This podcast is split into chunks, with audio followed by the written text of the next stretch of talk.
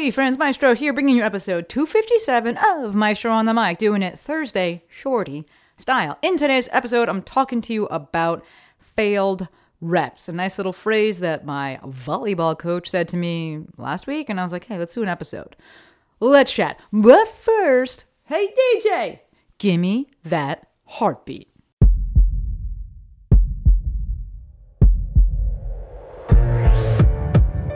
This is Maestro on the Mic. a podcast designed to help you change your mindset and your life. It is time for something new. Join host Dr. Shante Cofield, also known as the Movement Maestro, on a journey to see the bigger picture, Open your eyes. find your passion, and discover how movement unites us all. Let's get it poppin'. This is Maestro on the Mic. I'm the Maestro, and you're about to get maestrofied. Three, two, one. Hello, friends. Maestro here, and thank you for joining me for yet another episode of my favorite podcast. As always, endlessly appreciative for every single one of you. I had a few people reach out last week and be like, yo, that episode was really short. Yes, very meta. So we'll see how long today's episode ends up being. But we're going to be talking about failed reps. Now, if you've been following me for, you know, a little bit longer, you know that I don't love, or rather, let's let's rephrase that. To me, failure is a choice. Right? Labeling something as a failure is a choice. To me, sometimes you win, sometimes you learn. However, I had some volleyball practice this past weekend. Uh, you know, coaches need coaches. You want to get better at something, hire someone. And Steve, my coach, was like, "Let's just, you know, let's just work on serves. Let's just get some failed reps." We're talking about serving. We're also talking about just kind of, you know, putting the ball in play. He's like, "These are, these are just failed reps, failed reps. Just, just get through it." And I was like, actually, I love that. Where you go into it knowing or being okay with the fact that it might not be perfect, that it probably won't be perfect. Serving is not my strong suit. Uh, I am a soccer player. I didn't grow up as an overhand athlete.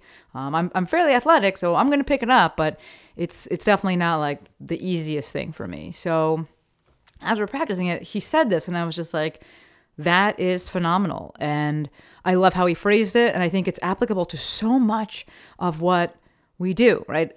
Get started failing. And I, I think I really respected it coming from him because I know that what he's saying is, let's do this because you're going to get better at it. I think sometimes when I hear it from people about failure, they kind of like sit in it and they like sit with it and they steep in it and they're just like, eh, what was me? Whereas he was like, let's get started getting better. And to get better, you're going to have to fail some reps. And and we're going to say it's a failure because if your goal, you know, is to hit the ball over the net, if it didn't go there, like it's technically a failure. You could definitely reframe that, but I am perfectly okay choosing to view that as a failure. My issue comes, you know, with that phrase and with the word failure when people ask like, "What was your biggest failure?" I kind of hate that cuz I'm just like none. I haven't failed in this big humongous way where I was just like I couldn't do it and it was worse. Like sometimes you win and sometimes you learn. So you know, I think of it as kind of a lazy question when you're on a podcast or something like that. And actually, I posted about this um, something along the lines of be as inspired by the mere efforts of others as you are uh, comforted by their failures, tribulations, things like that. As, there's definitely something to be said about that person. And maybe it's you. I think we've all been there where you're like kind of comforted by the fact that somebody else, maybe your competition, failed at something. And you're like, okay, like they're human. I don't feel as bad. So I'm not going to fault you because I felt like that before in the past you know, I said that that quote and I did that post because I would also love for people to stop asking that. You know, it's one thing to just kind of see it happening and you're like, oh, I'm kind of comforted. It's another thing to like talk to somebody and then ask them, like, what was your biggest failure? Like, why do you want to know this? Like, this seems like mm, a little negative. So that's kind of where I take issue with it. I, I'm definitely, you know, as Steve said it, I was like, yeah, I can totally get behind choosing to view this as a failure because, like, you did not succeed in that task, which was in a very benign, you know, it was a very benign thing to me, or like we didn't hit the ball over the net. But this is we did learn from that, and it's like we, we learned what it felt like to hit. We learned what it felt like to have that contact. We learned what it felt like to you know not make contact. We learned what it felt like to hit the ball in the wrong position. Whatever you know, I can kind of get into the the nuances of of of you know sport there. But I think that there's something so valuable to be said about that. So you know, so much to be learned from this idea of get started failing so you can get started getting better. Uh, so we're going to call those failed reps. Obviously, the goal though needs to be to get better. I, I don't want it to be like we're cool with these failed reps and we're cool if we never get better. Like, no, I'm gonna, you know, demand a bit more and the goal is to improve. The goal is to get good at these things. But let's get started. If we know we're gonna struggle a little bit, let's get started with some of those failed reps so that we can get started getting better. All right, that's all I've got for you for, for today.